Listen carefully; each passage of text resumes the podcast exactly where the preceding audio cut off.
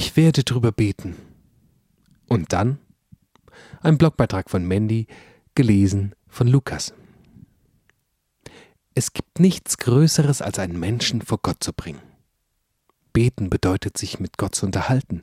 Beten bedeutet, unsere Hoffnung auf Gott zu setzen. Beten bedeutet, Gott zu vertrauen. Doch was kommt nach deinem Ich werde drüber beten? fragt Mandy. Hast du fünf Minuten später bereits vergessen, über wen oder was du dich gerade unterhalten hast? Geht dein Alltag weiter wie bisher? Schon mal drüber nachgedacht, dass Gott dich in seinen Plänen einkalkuliert?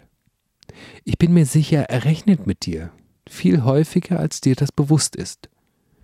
Natürlich kannst du manchmal nichts ausrichten, du bist beinahe ohnmächtig und kannst nichts tun, als zu hoffen, dass alles wieder gut wird. Zum Beispiel, wenn jemand schlimm krank ist. Doch wenn es möglich ist, dann werde aktiv und tue, was dir möglich ist.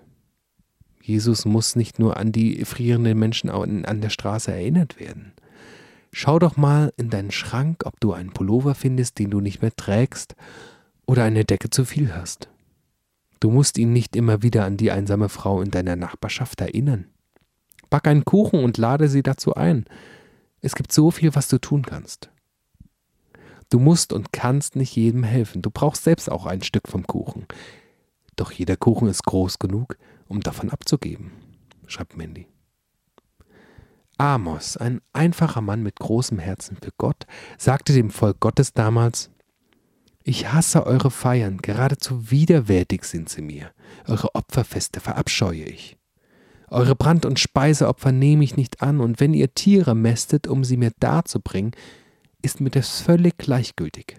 Eure lauten Lieder kann ich nicht mehr hören, verschont mich mit eurem Hafengeklimper. Setzt euch Liebe für die Gerechtigkeit an.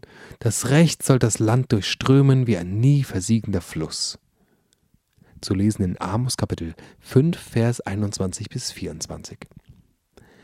Amos hatte die Schnauze voll von den Leuten, die nur labern statt handeln. Die passiv bleiben und nicht anpacken, wo offensichtlich Hilfe gebraucht wird.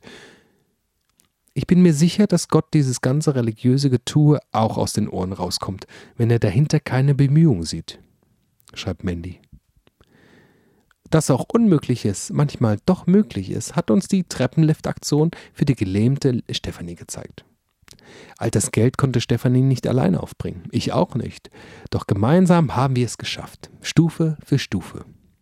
Jeder hat freiwillig gegeben, was er wollte und konnte. Ob 5 Euro oder 500. Ganz egal, schreibt Mandy.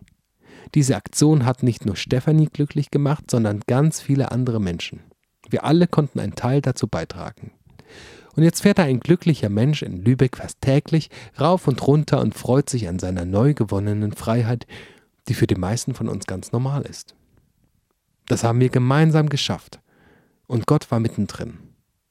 Und fährt sicher auch heute gern mit im Treppenlift.